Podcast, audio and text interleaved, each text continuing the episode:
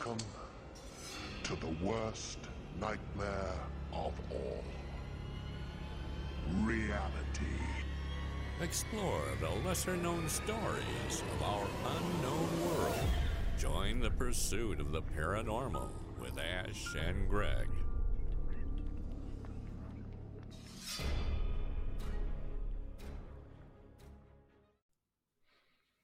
Good evening and welcome to the second birthday celebration special episode of Pursuit of the Paranormal. Hello, Greg. How are you doing?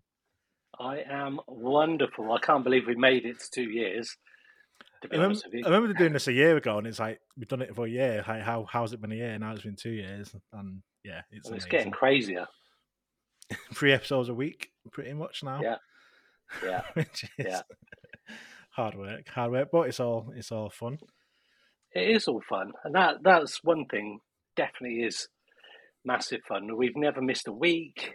I know it's been close to the wire sometimes, but we've always always done it. And when we come off the back of an episode and doing a, a show, it's I just still feel quite wired, just still buzzing from like talking to people and and just learning new stuff that I didn't necessarily know about. So Yeah. yeah, awesome. It's been awesome. So joining us for our special episode is he needs some introduction, but I'll give one anyway.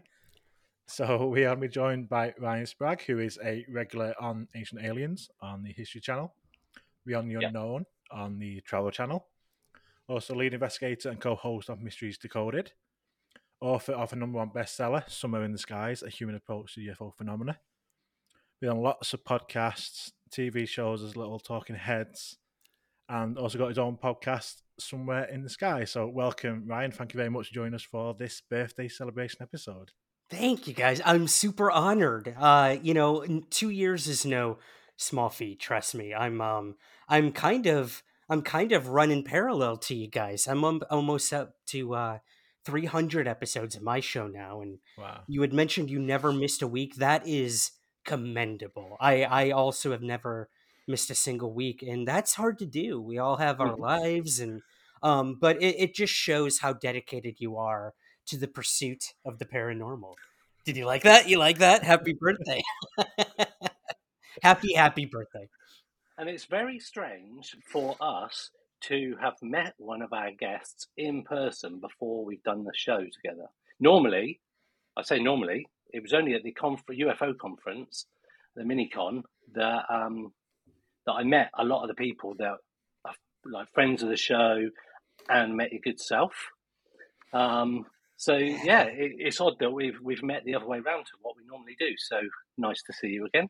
Yes, I know. It, it's so in this world, in this community, uh, you rarely get the opportunity to meet people in person. I mean, that goes for the world in general these days. But uh, it was amazing, you know, for any of your listeners who don't know and can't tell by my accent, I am from the United States. And uh, I recently moved to the UK, and it was a big, big life change. And um, I will say that you guys made it very easy for me. Uh, within weeks of moving to the UK, I came over to Manchester, came to the Minicon, and I, I can't even express to you how uh, of how much of a warm welcoming that was into um into the world of UFOs in the United Kingdom. A place I haven't really explored in this topic that much, but now it seems that that's all I do now on somewhere in the skies. So um, I have you guys to thank for that, truly. So thank you. Awesome. Yeah, it was on it. Uh, have you on? I'm sure we'll get on to some of the sort of the UK side of it um, shortly. Mhm. Um, I just wanted to. What was I going to do? Greg, you fucked me up now. you can edit this one. And as it's our uh, birthday episode, it's a bit of a celebratory episode. So we've got a couple of drinks on the go. I think it's the first time I've actually been drinking while recording. So if it goes a bit, is. if it goes a bit topsy turvy, then that's blame us for. Let me for get. that, I'll get a screenshot of that. What, what, you on, Cheers, gentlemen. what are you on there, Ryan? Uh, Guinness. I am I am as simple as it comes. I I'm a stout guy. Uh, I was just introduced to Belhaven as well here in Scotland, which oh my god, delicious. Where has it been all my life? So I knew I knew I had to bring something, some sort of spirit to the table tonight. So uh, I'm going with just a classic Guinness. Nice one, Awesome. nice one. What have I- you got, Ash? So I got this wine. So I'll show it on the camera there. Chateau Neuf de Pape, Close Whoa. Encounters. Close Encounters. So that this is is- so cool. So this is from Family Perrin, which I think is quite a high brand. I don't know. It was very expensive. Well, it was eighteen pounds. I don't know if that seems expensive Fucking to hell. me. But I saw the UFO on the label. I was like, "It's called Close Encounters." So I thought I've got to buy this one. I don't even drink wine, so I'm not even opening it because Yeah, I don't drink wine. That is a open it 'cause it's collectible. UFO wine. Yep. And the story behind it, reading the back, is actually from an odd 1954 bylaw in the Chantoff du Pape vineyards region in France, where the mayor at the time brought in this law that prohibits UFOs from landing in the vineyards. So it was an actual law that stopped UFOs Oh, from okay. landing. How do you It's enforce amazing. that law? I mean, no- it's probably never been broken, so it might be a good law. I don't know, but yeah, an actual law that prohibits UFOs from landing in France. So I like, love that. that's It reminds me law. there's a classic case that Jacques Vallée investigated in France, I believe, where a UFO landed in a lavender field. You know, little creatures came out, started talking to the the guy that worked in the fields and uh had a conversation, zapped him with a ray gun, got back in their uh, their little ship and went away. So maybe they need to make that law enforced in lavender fields too. I don't Yeah, know. maybe the whole of France. Yeah. well, thought I got to sort of mention that wine because it's I've had it for about a couple of years now, but obviously I don't drink wine. It's expensive, but it's a little ornament now rather than anything. But yeah, UFO wine. I got to. Love it. But I am actually I like drinking uh, Blue WKDs. Classic. Um, Al- Alco Pops for anyone outside of the UK might not have heard of it. It's like vodka based, fruity flavored drink. Ooh, Yum. Yeah, okay. I used to drink that in the 90s. yes, it's for any of your US listeners. I from the looks of it, I would compare it to what we we call a wine cooler in the US or a fuzzy navel, they call it. A fuzzy navel. A fuzzy navel. Don't ask me where that name came from or why, but um yeah, yeah. We we won't even go there, but that's what it reminds me of when I was like like 18, 17 years old and uh trying to sneak them into the house without the parents seeing them. I suppose in the US, yeah, you got to be 21, haven't you, to legally Mhm. drink? Yeah, 18 over here. So I think more like, I probably like 14 when I started drinking. Yeah, Right. about 14, these 15. stuffs. Yeah, yeah. I can't even imagine where America would be if that was the drinking age, but uh, that's not saying much, anyways, for the states. But yeah, All right. Anyway, we digress a little bit. so, yeah, welcome, Ryan. Um, thank you. you've done a little intro you from the U- US, currently now in Scotland. So, do you want to give us a bit of background? Obviously, we more paranormal based. Some, might, some of our listeners might not have heard of you, the more UFO side. So, how did you get into the whole UFO subject? What's your What's your origin story? Yeah, yeah. Uh, my Peter Parker moment. I always tell people. Um, I I had a sighting, like many people who get interested in these topics, whether it's paranormal or cryptids or, or UFOs. Uh, I had a UFO sighting. This was in um, Central New York. It was 1995, and uh, my parents and I would often go on these summer getaways to uh, this this river in Central New York called the St. Lawrence River and it was pretty cool. It was right on the border of New York State, and right on the other side of the river was Canada, and um, you literally could look across and see Canadian flags. Um, so it was it was as close to Canada as you could get, and um, I loved fishing, so I would fish all day long when we were on these getaways, and I would be listening to music on my Discman. Uh, mind you, again, this was 1995, so I had my portable CD player. Uh, I was listening to Green Day, one of my favorite bands back then. Uh oh. I got to Which show you my tattoo. Oh my god, I love it, man. He's got an don't even know American what that is. Idiot. That's from the American Idiot album. I love it, Ash. Uh, it changed my life. That have you seen my photo when I was Billie Joe Armstrong for? Yes, I have seen that. That's amazing. I did. I've done that for a couple years now. Um, huge Green Day fan, still am. Uh, but yeah, they actually were a part of my UFO sighting. Uh, they were the soundtrack as I was witnessing uh, this triangular UFO above me.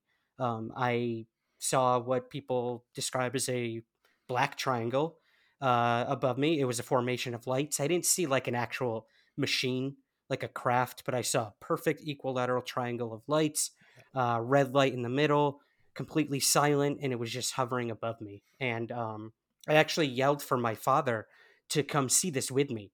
He was inside our motel, which was right off of a, a wharf uh, at this at this motel we were staying at. So he runs out. He thinks like I fell into the water, into the river or something.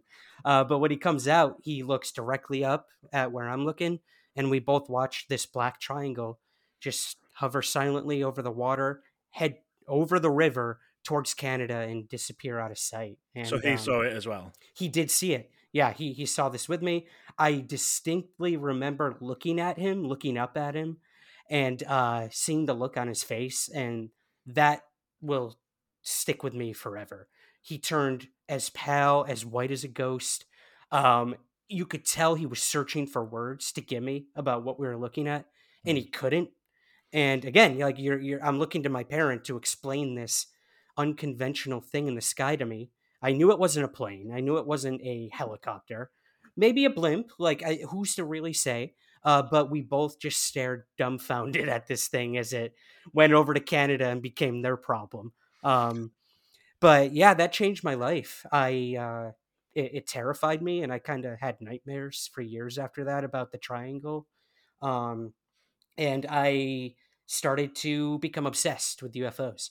Um, I saw them everywhere, like in my nightmares, in my dreams, on TV, in books, and uh, I kind of turned that terror into uh, an interest. And a year later, after my sighting, is when I interviewed my first ever UFO witness when I was 13 years old, and uh, that's when I knew that's what I wanted to do. I wanted to be a quote unquote UFO researcher, investigator, and I wanted to just get out there and listen to people's stories. And God, I've been doing it for almost 25 odd years at this point now. So, um, and I love every second of it. I'm not going to lie. So, yeah, that was kind of what got me interested in all of this. I mean, how do you start to even begin to process something like that? Because I, I've like Ash has seen had his sight in. You're Mhm. talking about this silent craft. How does your brain start to process this this thing in the sky that anytime you see a craft or a nuts and bolts object in the sky, it's normally making a sound, and everybody says that it's completely silent. There's no sound at all. That's got to be one of the weirdest things as well, because you your brain's trying to co- can see this thing in the sky, Mhm.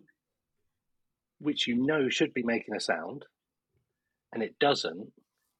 Apart from the fact that there's this weird thing in the sky, is that something that your brain's kind of going, this isn't rational? Just the fact that we don't have the sound, because that's got to be a big head screw. Yeah. I yeah, and for me, you know, a lot of people when they describe their UFO sightings to me, they're always telling me it was this high up or the craft seemed to be this big and like those are things I don't remember about my sighting at all. Um again, I I don't remember seeing a solid craft, but um it could have been but the things I do remember were the silence um only because all I could hear at the time was the water hitting the dock uh, Mhm. where I was, and also I could still hear. I had ripped my headphones off at that point, and I could still hear Green Day's "Basket Case" song playing in my headphones because I used to blast it super loud. Um, which is probably why I'm deaf now at age blah blah blah. Uh, but um, I do remember it being completely silent. Um, I do remember what I was feeling at the time, uh, but I don't remember that much about the craft itself. But there is, Greg, there's like a, a disconnect, I think, when you're looking at something you've never seen before. Uh, your brain is trying to make sense. It's trying to compare it to everything you do know. And again, I you know I was only twelve at the time, so like I didn't know that much about what it could or couldn't be. I just knew it wasn't normal. Like it should have been making some sort of noise. It was so low and big that I'm like, this doesn't seem right. Like, is this thing going to land in the water? Should we run like hell and get out of here? I don't know. Um, I think my brain was trying to process a lot in that moment, and there was a lot of disconnect too. Uh, you you feel Ash. I don't know if you can relate when you had a sighting, but you almost feel outside of your own body in those moments, like you're kind of watching the scenario play out. And that's kind of how I felt. I felt like I was watching a movie of myself and my father seeing this thing. And I, I can't explain why, uh, but that's whatever this phenomenon was, what it was doing to me in that moment, at least from what I recall. You know, memory is a fickle, fickle thing. So, yeah. um, all we can do with memories is try to piece it together. And I remember how I felt more than anything. And I felt terrified. I felt in awe.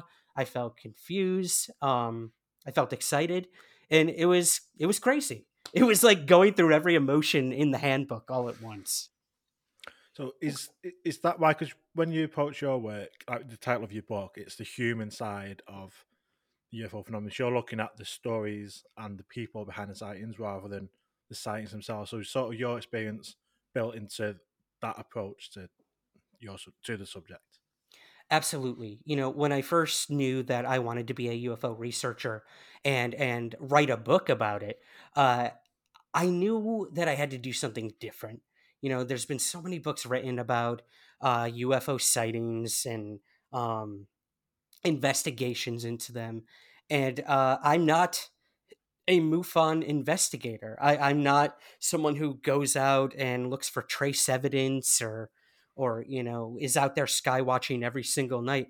I'm the guy who if you have a story you can tell it to me and i will take it down i will preserve it so that it's there and that it can then add to the data of those who do go out and investigate you know? If there was a mass ufo sighting in uh whatever inverness and you know 200 people saw it great. I want to go out there and I want to interview every single one of those people and hear their stories mm. and um and hear what they think it was, not what a investigator thought it was. Because at the end of the day, I, I honestly feel that this stuff has more to do with us as humans than it does about whatever the actual phenomena are. And um and I should mention too, the reason I took that human approach was also because of my other passions in life, and that's uh, I'm a playwright. I spent 12 odd years in New York City being a professional playwright and um, went to school for it, trained, and uh, I love theater. I love uh, characters. And when I really decided to get involved in UFOs, that's when I was like, what can I take from my playwriting training and infuse into my own ufology? And that was focusing on people, you know, these characters when you create them, you you're trying to ultimately uh, discover what makes them tick, what motivates them. Um, if you ever see a play or watch a movie, you're watching one of the most pivotal moments in someone's life. Otherwise, we wouldn't be dropped into their lives to watch this play out. I don't want to see someone making dinner every night. I don't want to see someone going to their nine to five job. I want to see that moment that changed them in some way and changed the mm-hmm. entire direction of their life. And often, uh, that's what a UFO sighting does to a person. So I kind of took that into my interviews and said, okay, um, who were you before the sighting and who were you after? And uh, that's kind of how the book came to be. I kind of treated these individuals as uh, characters in a sense, um, and and ultimately how these events changed their lives or their beliefs. I mean, God, after seeing what I saw, it shifted everything I thought I knew about reality, about the universe, about life elsewhere, um, and what I was taught to believe as well. So, yes, I think change is the biggest word that comes up in the work that I do. Um, and that's kind of why I took that human approach, Ash. And I think watching your talk at the Minicon, I found because you watch programs all the time, you read books, and they're all like a similar kind of thing. You you look at the case, you look at the history of the case, and it was refreshing to see your side of it, where, like Ash said, that you and you did that you take that that person on the impact it's had on that person, and everybody was in that main room when you were speaking. It was that everybody, all the guys from the stands, we were all in there waiting to watch you, and I think it had a profound impact on everybody else to actually look at it from a, a like a from a normal person's perspective, rather than oh, this person saw a UFO. They'll always be known as the person that saw the UFO. You'll always be X person at X case. Right. Uh, but it was nice to see, okay, this person's life changed as a result, like yours did as well. Your life changed profoundly, and your life just went, oh, we've gone that way now. Um, I think that's that was a defining moment of that day, which was an amazing day. Even Ash talking in front of people was great because I know he was super nervous. but everybody building up, building up to your your talk and listening to it because I've listened to your podcast, which I think is great. I was listening to one a little bit earlier as well with John Greenewald, um, and to to hear that side of it was great. And we had a weird moment, just to slightly digress, that I I was at Ash's house. I stayed the night before at Ash's because um, I I live down by Oxford, and I looked down at this these books in his cardboard box. I was like, "What's that?" He goes, "That's Ryan's book." I was like, "What?" You're joking. He goes, yeah, yeah. And so I pulled out my MacBook, and the skin I've got for my MacBook is the exact same skin, or the, the same image that you've got in your book. I was just like, what the, what are the chances? That was crazy. That? Yeah. And I was just like? So I was even more connected to you, Ryan. Yeah, I'm man. like well, your biggest fan without even knowing it. without even know. Well, I appreciate that, man. And when you showed me at the conference, yeah. it blew my mind too. I was just like, yeah. like how synchronistic. And yeah. there, I do believe, you know, you can leave things up to chance, but I also believe that there is something that connects all of us in some way. And this that was my first time ever meeting you. And those were mm-hmm. kind of the first words you told me. You're like, dude, look at the skin of my MacBook. And that's that's how we met. That's how we connected. That's why we're here talking today. And those are the moments mad, that like just stick out to me. Like, would I ever have met you? Would I ever have met Ash or any of the other speakers or or attendees at the conference had it not been for this UFO topic, this mystery uh, that has endured for, I mean, not just since Roswell or the 40s, but since the beginning of time. Um, so yeah, I, I love I loved that story that you told about yeah. that, and um, and I don't I don't think it's completely just a coincidence. I think it was meant to be, and um, and I'm gonna charge you for using that image. By the way, no, I'm oh, just kidding. I don't I don't know that me. image. You've got to find me. You've got to find me. I'm miles away from Scotland. Yeah. I know. I don't drive either, so it'll take me a while a to find it. I've still got like 20 copies of Ryan's book in my hall. So. I was just gonna say, Ash, happy birthday! Here's 20 book, 20 copies of my book that you can have now. Let's have a Ryan's bag bookcase. Just oh god, that's a whole other story. you can't see the shrine he's got to you in front of his screen. he's looking at you.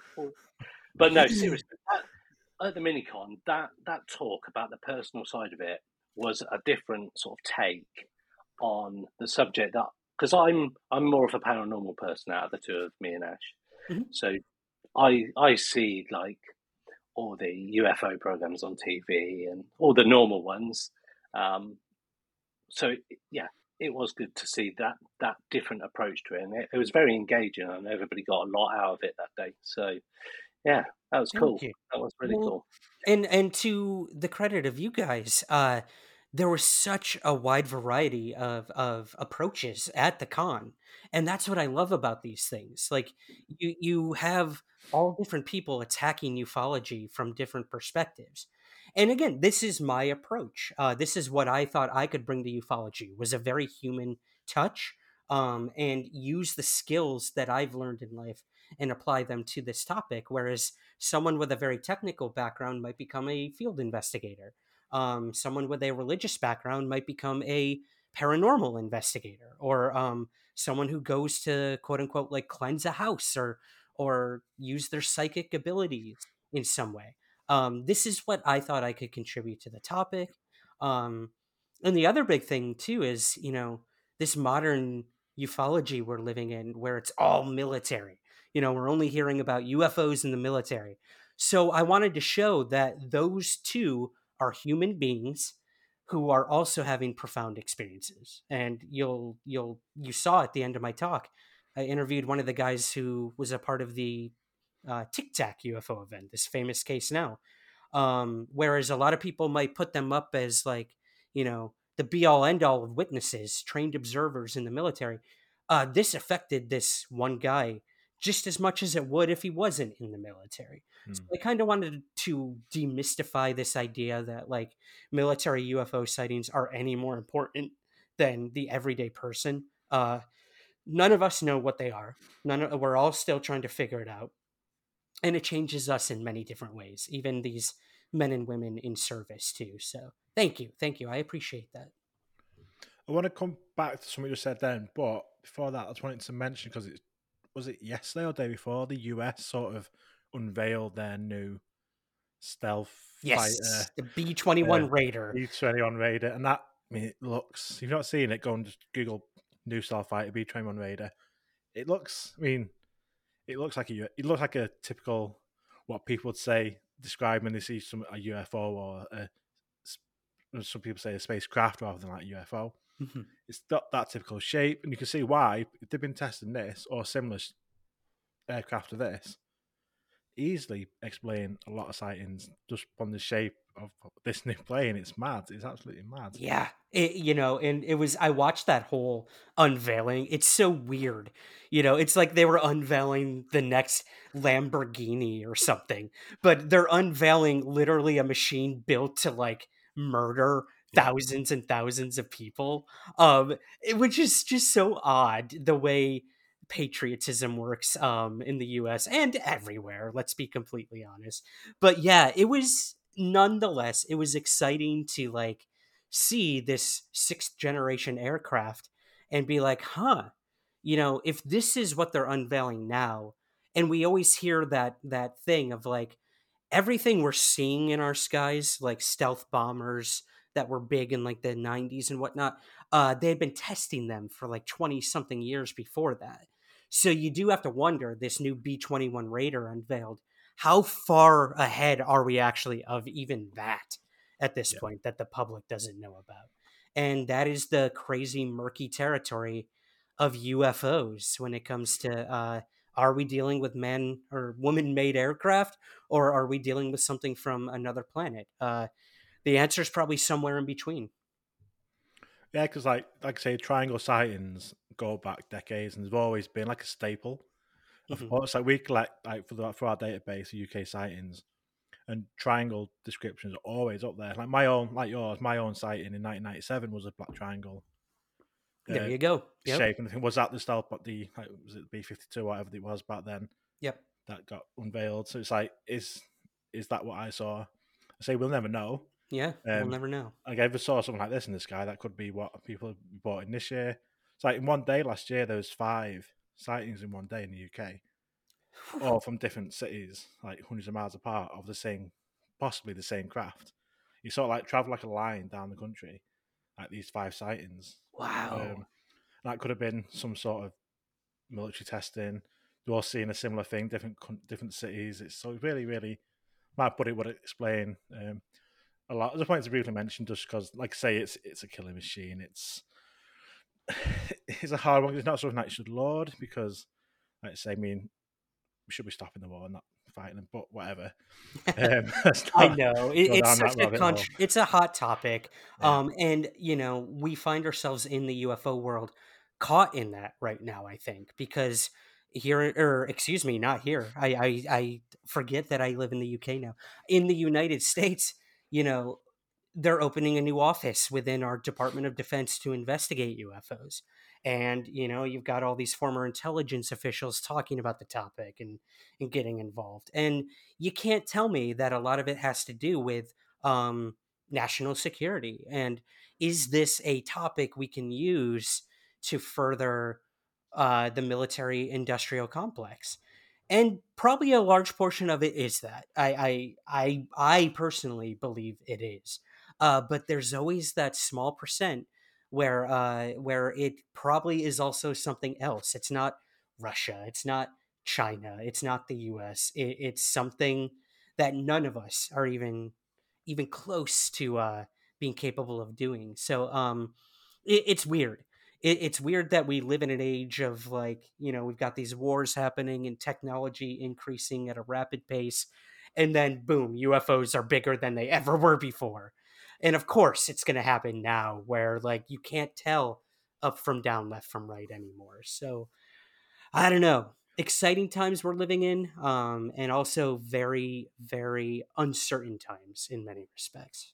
Yeah, for sure. But it's also good to say it's a little. I think, like especially the last couple of years, it's a bit. It is some justification for the work that we're doing because we can we can now say, look, like this isn't some fringe topic, tinfoil hat.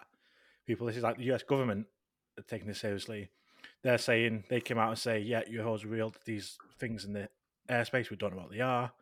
It's like a little bit of justification thing for people like you and me and the many others that put the lifetime into researching this. It's for them to say, like, obviously we, we know it's true, they know it's true, but say to other people, just look at this.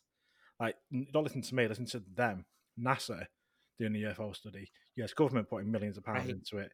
This isn't like say not a fringe thing. So it's on that side of it, it's I think it is good for us that that is happening now. Absolutely. You know, I I had so many friends or I should say like former friends reach out to me when that New York Times article broke in 2017 and be like, "Oh my god, Ryan, you were right. You're not crazy. Like yeah. this is legitimate. This is real." So, it was a it was a great moment I think for everyone interested in UFOs to finally be like, "I told you so." Like, are we any closer to answers? Probably not. Uh, but we're having those conversations, and it's not being ridiculed. It's not. Uh, they're not playing the X Files music on every news segment after someone says, "I saw a flying saucer." Uh, mainstream media is taking the topic seriously, and I think we really have to take advantage of that. That could change at any moment. I think right now uh, we're seeing kind of the um, the media backtracking and trying to downplay the topic again. And you have to wonder why? Why is that happening? You know, we are supposed to get a new UFO report, and it was supposed to come out on Halloween, actually, uh, from the Department of Defense in the US.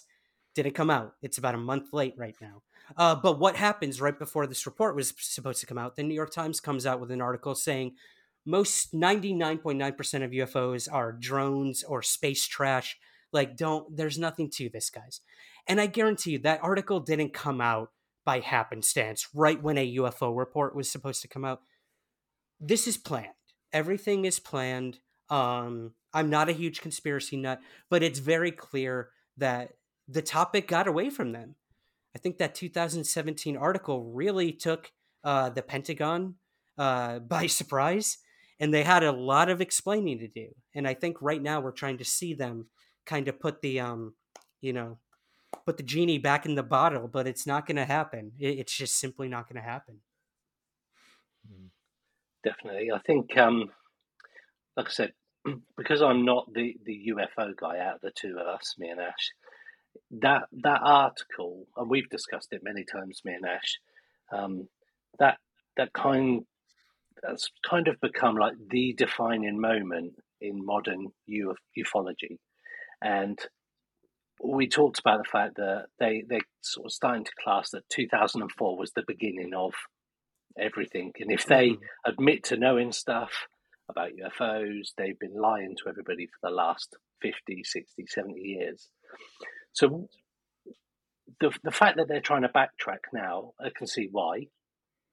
Because obviously I think the fact that they're almost saying we don't know what these things are in the sky, we don't know who they are, we don't know what they want. That's quite frightening when that goes out to the public. And whilst the congressional hearings was great and it, it put a more legitimacy on everything, do you think at that point they realized it was too hyped up, like publicly hyped up, that they are having to backtrack a little bit because, like you say, it's it's getting away from them a little bit, and it's it's getting to the point where they're going to have to admit that they don't know what is penetrating the skies above the world with impunity because these things just drop out of the sky, go to random points that nobody knows about except the pilots. So for the Tic Tac, goes straight to his rendezvous point in the sky. Right. Goes underwater, and that was that's the other thing, the underwater thing. I was listening to your interview with John Greenewald today from the blackvault.com.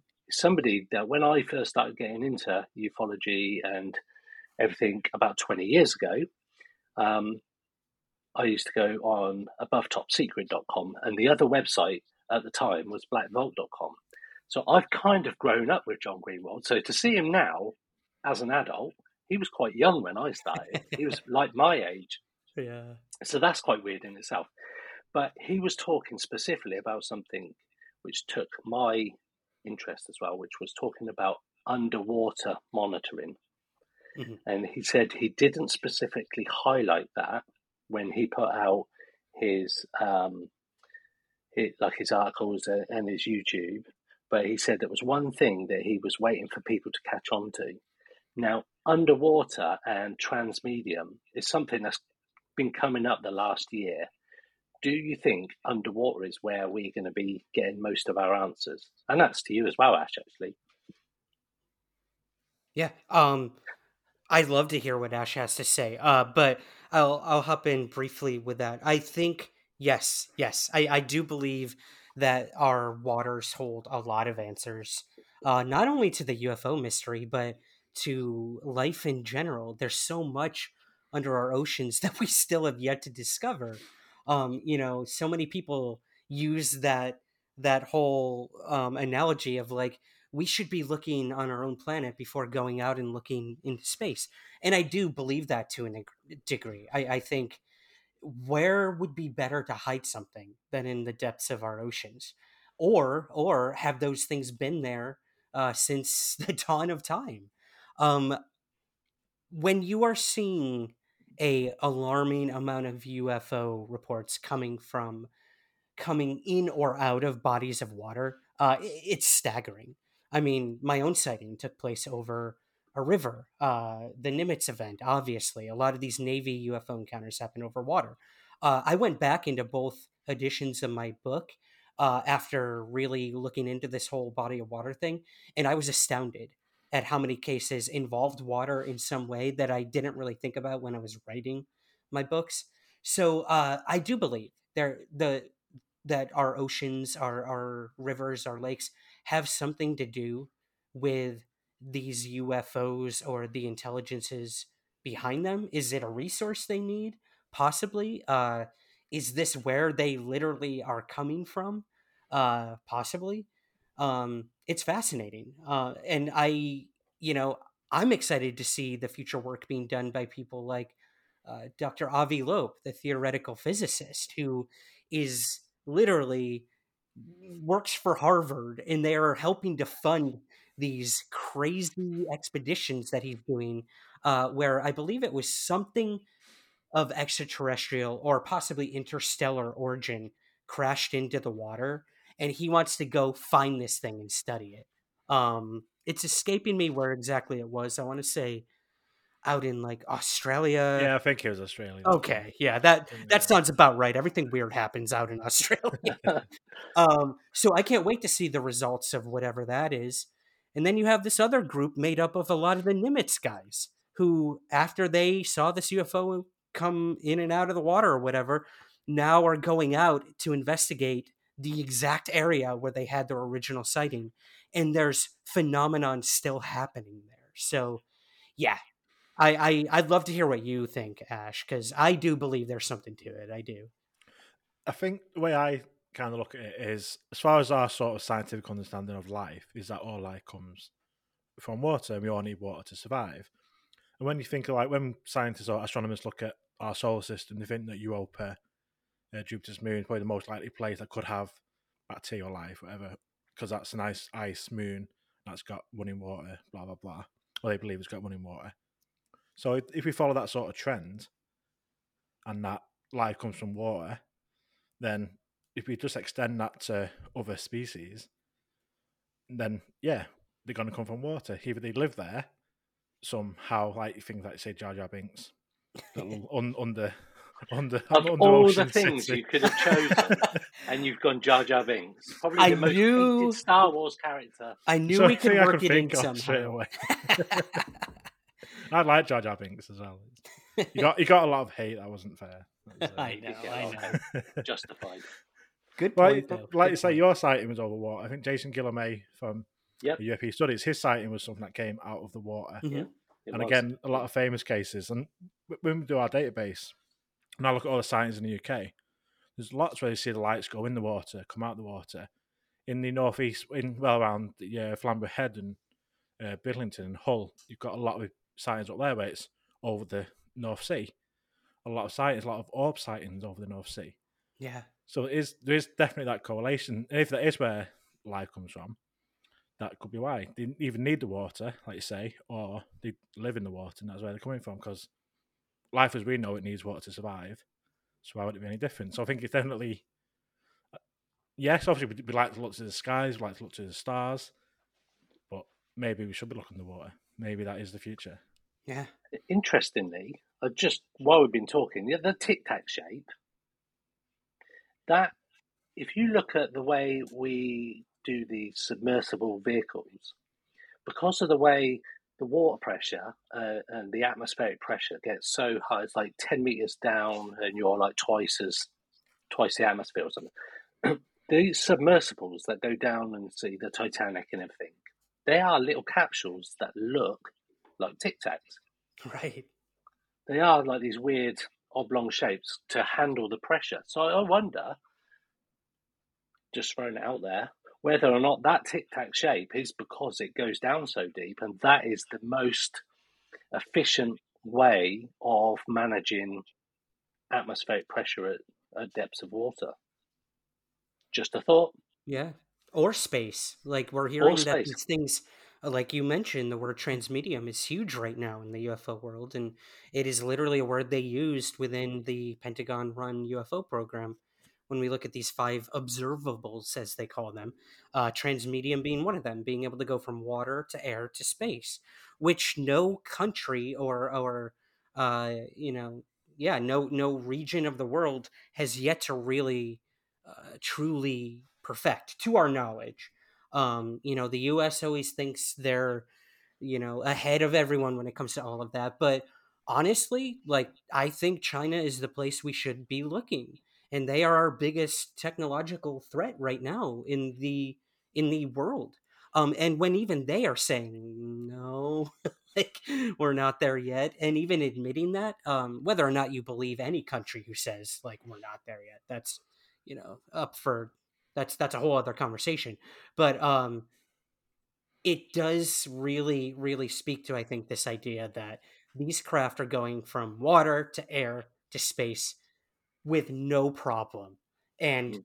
no uh like you said with impunity i mean it, it's crazy they don't care about being in these training ranges of military exercises they don't care if you're from Russia or China or the United States or you know somewhere in the Middle East.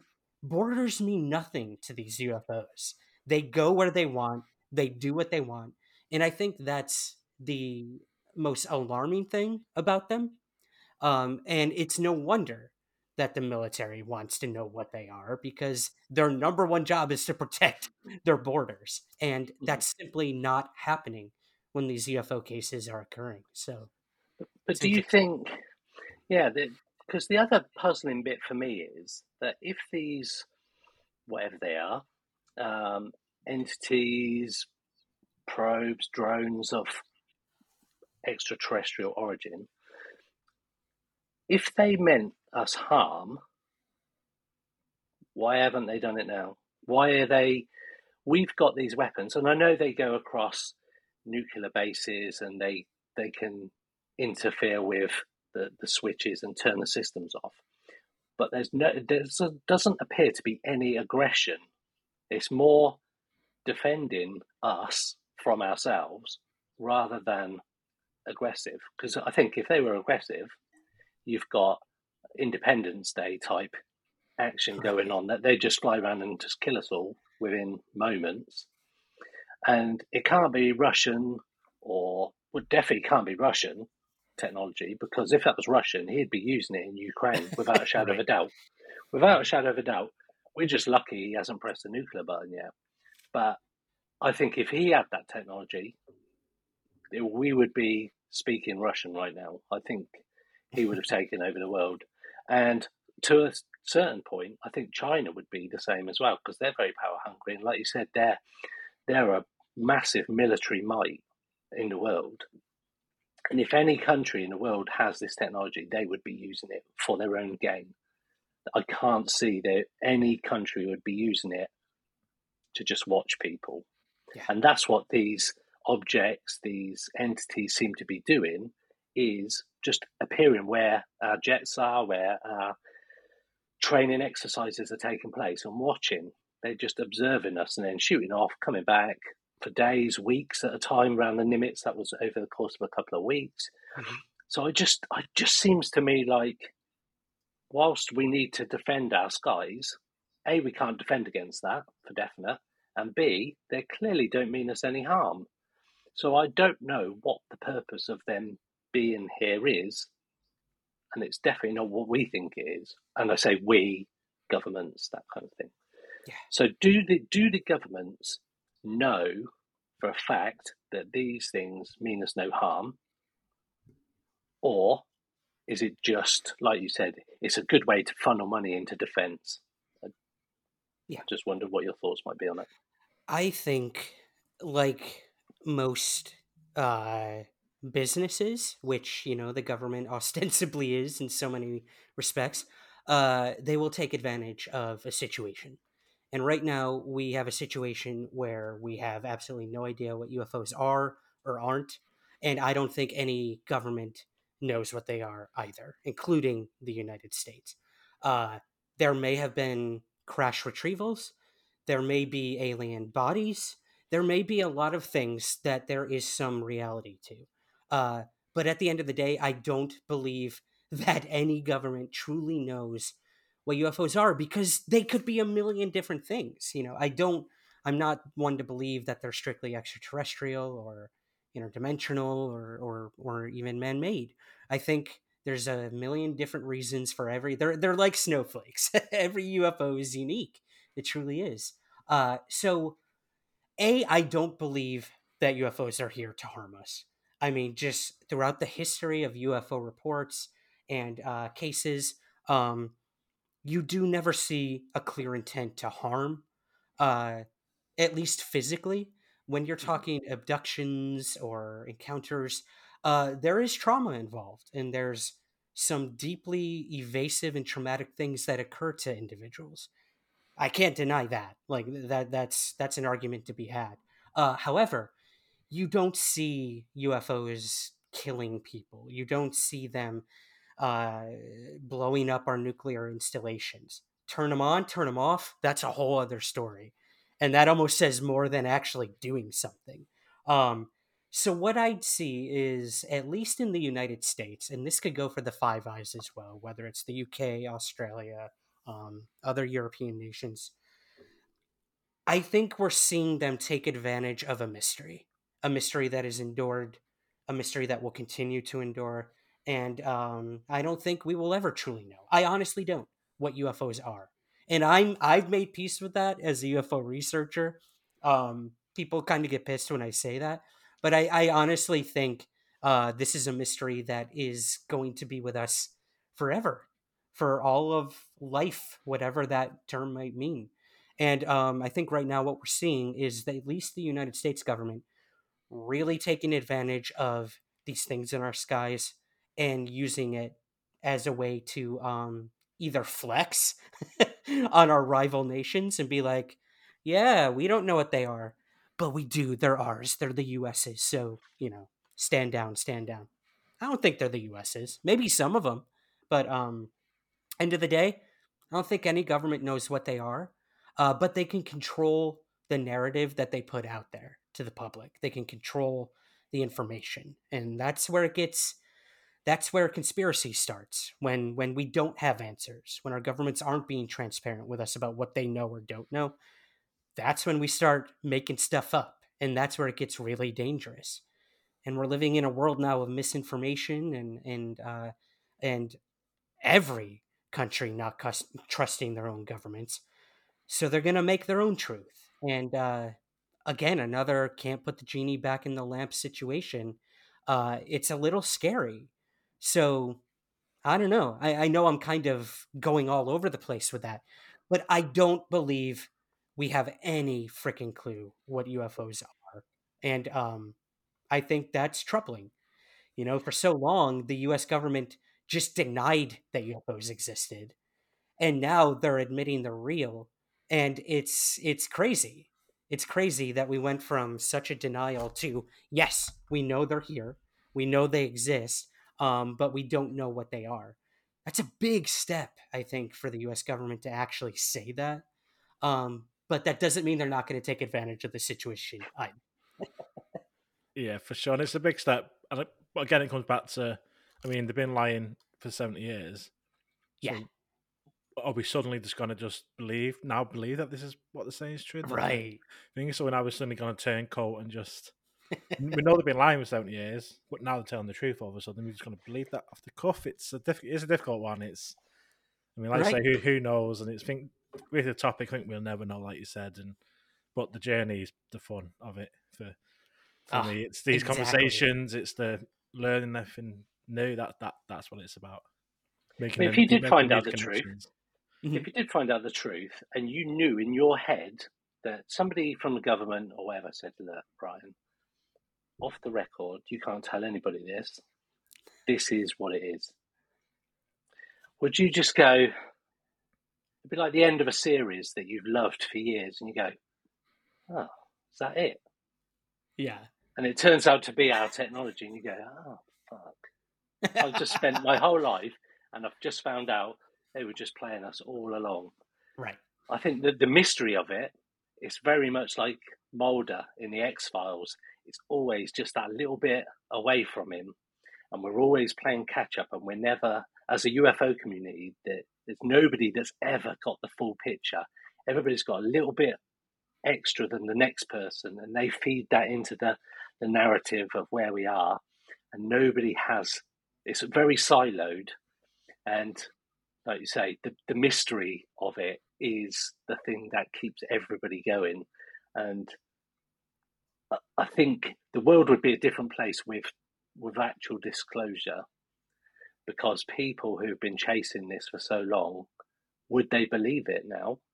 Right. See, like Ash said, they've been telling us the false information. Now they're telling us the truth. Are they telling us the truth? And that goes, that's a very good point, Ash. Why should I believe any government official? They lie about anything anyway. They talk about the fact that they didn't have a party during lockdown in the UK. Then a phone comes out to say, actually, you did have a party during lockdown. And they go, oh, yeah, actually, we did. And then, and that's just like, just petty stuff that they will lie about to to save themselves what are they prepared to do to keep face in the UFO disclosure, for want of a better phrase? And it, it's scary, and they they're prepared to. People get suicided quite easily when they get too close to the truth. Um, you've seen it in the Apollo missions. The guys were saying how can we get to the moon when we can't even get off the launch pad, and then oops, they die in a car accident. Just or their their module goes up in flames on the, the launch pad. It's just like, oh, it goes back to coincidences. Right. Is anything a coincidence or is it the narrative that they control? Because they do say the first casualty of war, of war is information. And It's know. true. If you control the information, you control the world because you can control what, and that's very conspiratorial. I know that, but that's how governments have worked for decades. So, will we ever get disclosure? That's my question, roundabout. No, well, you, you bring up a lot of good points too. Sorry. We we live no, we we live in an information war.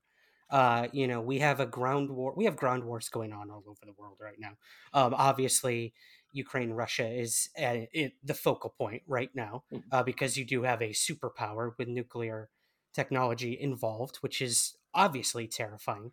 Um, but we live in an age where wars are being fought uh, digitally uh, with information, with security. Uh, so you do have to keep that in mind.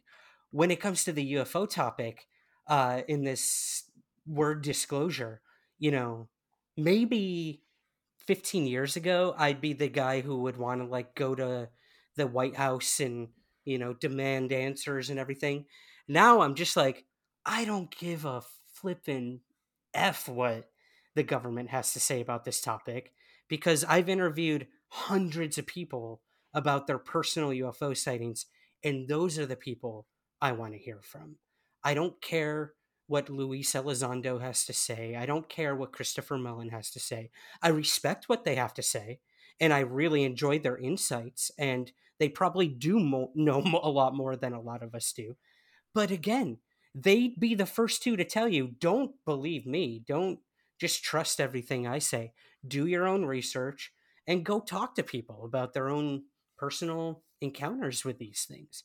And um, so, yeah, I, I don't think that we're ever going to get this grand disclosure of the UFO reality.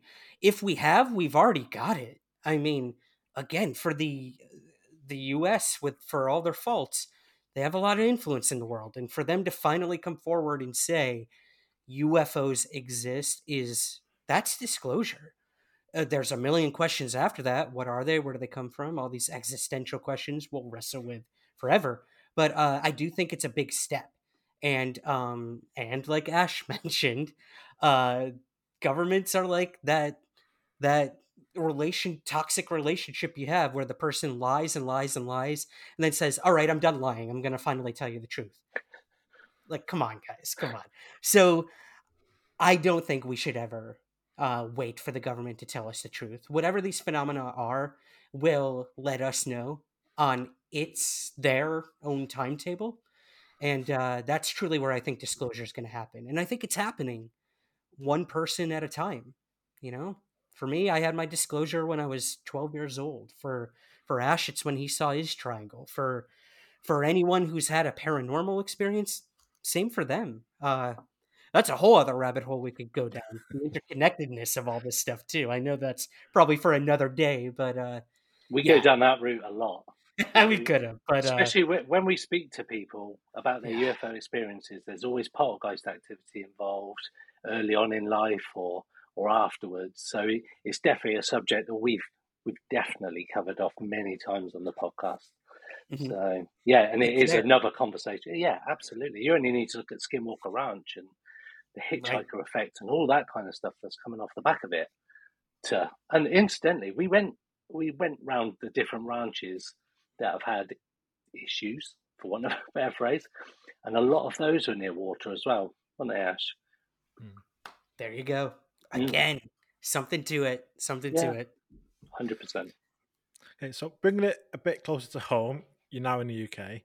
So have you found yourself sort of looking at more UK centric cases since you've been been over here? Yeah, absolutely. You know, um, I think it was right as I was moving is when the Calvine UFO case came back into the forefront, and we finally got the photo that everyone's this mythical photo that had been supposedly in storage for like 30 plus years um finally made it out which was amazing. It was so cool to see um excuse me like finally like there's something to this case. Uh so i'm looking a lot into that. I plan on going to the location where the photo was taken uh, with graham rendell a mutual colleague at uap media uk uh, we're going to go out there and try to recreate uh, the photo and, and find the location and triangulate it and see, you know, is what they're saying actually what happened. Uh, you know, obviously we'll we'll never be able to prove it or not. But um that's what I'm excited about having moved here is to finally get out and uh, do some actual boots on the ground investigations. And I have a lot of those guys to thank. Andy Andy McGrillen, Graham, Dan Zetterstrom, really kind of putting the fire under my feet and be like, You're here now, dude. Like you're in it. Like, let's go do this. And um I really want to take advantage of that. So I have been doing a lot of heavy research. You can't really see, but my bookshelf behind me is mostly uh, books I've bought in the past two months of living here about UFO sightings in the UK. Uh, so I'm really digging deep into those and being like, holy shit, like I live like 10 miles from here. I, I got to go look at this. Um, and I even, you know, I'm on the Edinburgh subreddit right now and i i finally i pulled the cord and i put a post up and i'm like all right edinburgh who's seen a ufo here i want to talk to you and i got like 30 responses it was Wow. amazing so i'm excited it, it's like untapped territory for an ignorant american like myself to come here. And i mean look at how old you know the uk is. Uh of course there's going to be a rich history of phenomena happening here much more than in the united states or other younger countries. So um uh it's been amazing. I, I feel like i'm living in my own ufology 2.0 right now. I mean, that's the good thing about the UK is like you can within a couple of hours you can sort of be at any sort of famous case location because we're not that big of a country Right. compared to like obviously the USA. So like I, I like especially in Scotland, there's some big famous cases right just like near Edinburgh. There's probably five, six, seven cases that are pretty famous. Like you can just half an hour you're there on in the location. It's it's amazing. And obviously down in England and Wales, you've got obviously Broadhaven School yep sightings. You got the uh, the Berwyn Mountains incident in North Wales. That's only like amount of hours away for for traveling. So it's just really is good. And I'm going to mention you sort of joined the team at UAP Media UK, which is our top guys. Um, yeah yeah, so that's looking forward to seeing what you guys come up with working together. So that's going to be uh, yeah awesome. we're uh we're cooking up some stuff right now i won't say too much but um we got some some plans uh working with some other people here in the uk on um some investigations and uh why they allowed me into their group is beyond me but i look forward to contributing any way i can for sure Awesome. Awesome. And like I say about the age of some place, like we do an episode on a Saturday, which is where we look at the minute we're looking at haunted pubs. and, oh we're cool sort, and we're sort of traveling from the very top of UK, traveling down. So we're in Scotland at the minute, and like I think yes, yesterday's episode we recorded this weekend, like all the pubs were like four hundred years old. right like every single one of them is like sixteen hundreds and seventeen hundreds. It's like what? Like, and there's still pubs now. Like they're pubs four hundred years ago, and there's still pubs today. It's just like it's crazy, crazy crazy Well, history. you know and i try to keep that perspective because i remember when daniel radcliffe was doing a broadway play in new york um, and i bartended on broadway for 10 years or so and i worked a show that he was he was in and i remember he was being interviewed one time there and they're taking him on a tour of like uh you know the central park area of new york city and they're pointing out these buildings to him and they're like that building is over a hundred years old, if you can believe it. And Daniel Radcliffe, being from the UK, is like politely nodding and being like, "Wow, that's amazing." My house, my flat in the UK is 400 years old, or something like that. So I try to keep that in mind too. Living here is, it's incredible. Um, I live like, I want to say 20 minutes from the Tolbooth Tavern here in Edinburgh, which is one of the most historically haunted pubs, I think, here. So um, I haven't gotten in there yet. I'm a little scared to be honest, but uh, some of these places I've been already. I, I just get a weird feeling when I walk in there, and I know it's because of how old they are and the history there. So um, World's End is another one here that I heard is very haunted. So uh, I'm gonna have to get you guys here to help me. Yeah, uh, definitely. have some liquid courage. It's No, like, you some of the castles, like go Edinburgh Castle, they're like a thousand years old. like you stand in them. So I'm I'm a castle geek, and I've been to loads in lo- Wales and Scotland. Particularly, just have hundreds of castles, yeah. and a lot of them are still upstanding and stuff. And you stand in a room, and you read the information. It's like this room is one thousand two hundred years old. It's like so people were stood here where I am in this castle doing whatever they were doing like over a thousand years ago. It just it's hard to even like Yeah. comprehend that. It's mad. You can't wrap your mind around it. And then no wonder there's so much energy collected in these places. Uh, whatever you think the paranormal or the supernatural is, uh, there's really no denying that history itself um, just kind of uh, becomes the haunting, I think. Mm. You know, that's what I, I love about the whole topic of ghosts and, and hauntings is it might not even be, you know, the manifestation of a spirit, but it's a memory. And memories live on and they can take on different forms. Uh, so that's what I've always loved about ghosts and um, I love going on like haunted tours and stuff. And it's not even like the ghost stories I enjoy. I just like hearing the historical aspect to a lot of this. Um, and you could tell the people giving these tours have done their homework. And uh, I feel like it's the coolest way to get the history of a place is to go to some of these uh, these like Definitely. ghost tours or haunted pub crawls too. So Definitely. yeah. Cool. So you mentioned top of the show about a new book. You're Yes. going to tell us what what that's about. Sure. Uh, so for um, for any of your listeners who don't know, I run a show uh, called Somewhere in the Skies, and we have a special series called Witness Accounts, which was kind of a continuation of uh, my original book, where I went out and interviewed people about their UFO sightings. I decided why not continue that in podcast form. So I started having people submit their UFO stories, um, you know, just unadulterated. I don't interview them. I don't get involved. I just have them send me a recording of them telling their UFO stories, however they want, however long or short they want. And all I ask of them is give us kind of an idea of what happened and how it made you feel and what what you took from it. And it's amazing. It's grown. It's I'm think I'm 23 volumes in now. Every witness account episode has like five or six stories. And every time one comes out, I will then get 10 emails being like, that was cool. I want to tell my story now. So it it feeds itself and it beca- it's become its own thing. Um, so with over 23 volumes of it, it finally dawned on me. I'm like, this is a book. like this this is I I can actually like get this out to more people in in book form. So um for about the past year and a half I've been working on curating a book version of witness accounts uh where I literally am kind of just transcribing the stories of these individuals. Light editing obviously for like clarity and stuff like that um but it's it's amazing. I, i've had so many of them be like yes please please like I, I would love for my story to get out there even more and uh and that's where i'm at. I, i'm almost done. Uh hopefully it'll be out this spring but not only is it cases from the podcast i have brand new cases that i'm going to be putting in there as well some that have never been heard before uh, some from uh, military people who had sightings on base while they were in service who are going to be telling their stories.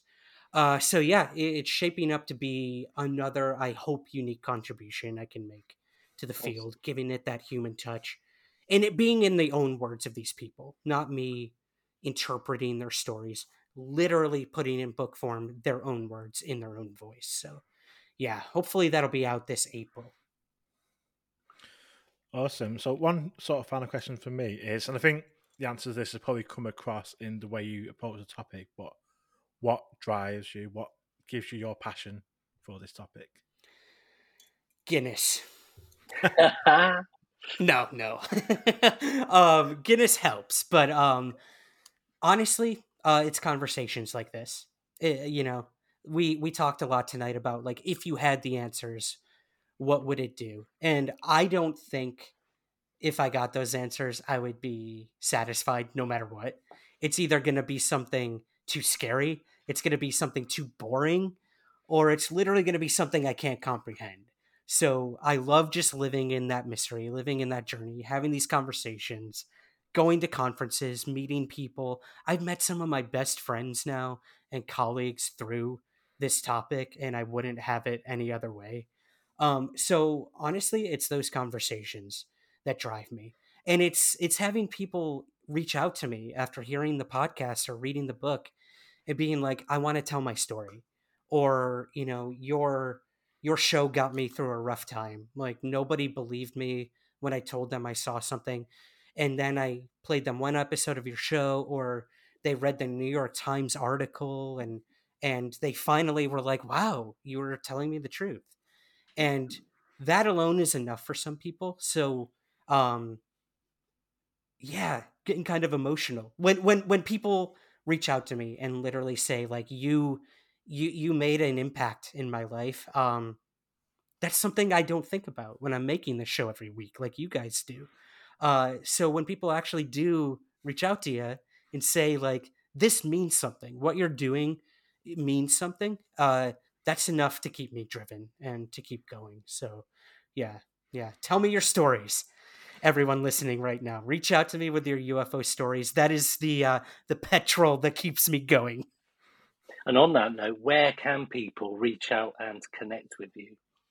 Oh, thank you, Greg. Um, I can be reached on all social media. Just type in Ryan Sprague. I should pop up. Um, and then the podcast is wherever you get Pursuit of the Paranormal um, Apple, Spotify, all the usual places. Uh, website is somewhereintheskies.com. And uh, yeah, that's about it. New new season of Ancient Aliens should be starting up pretty soon. Um, myself and a few, I won't give away who, but a few UFO people in the UK might be featured in the upcoming season as well. So be on the lookout for a new season of Ancient Aliens as well. Awesome. Well, thank you very much, Ryan, for joining us for our second birthday special. Amazing. I am on my third WKD now, so I'm, I'm, I'm quite a lightweight, so I might. Same here, man. I, I I was telling you off air. You know, maybe ten years ago, I could do I could do a whole six pack of Guinness, but right now I'm flying high. I'm, I'm ready to get in the UFO myself. So, no, very happy birthday to you guys. Again, it's Thank no you. small feat. I commend you and uh, keep it going. Appreciate Thank your you very time. Thank you. And to all the listeners, thank you for sticking with us for two years. We're still blown away. Putting up by- with us, I think it is. That's putting up with us, not sticking with us, putting up with us. True, true. when we look at the number of downloads and figures, just like I don't know, I still can't believe it. Like two Yeah. years on, it's it's crazy. And That's what gives us the drive as well. To see that Yeah. there's people actually listening to this shit. Like, No. let's, let's, let's keep doing it. Pursuit of the Paranormal with Ash and Greg.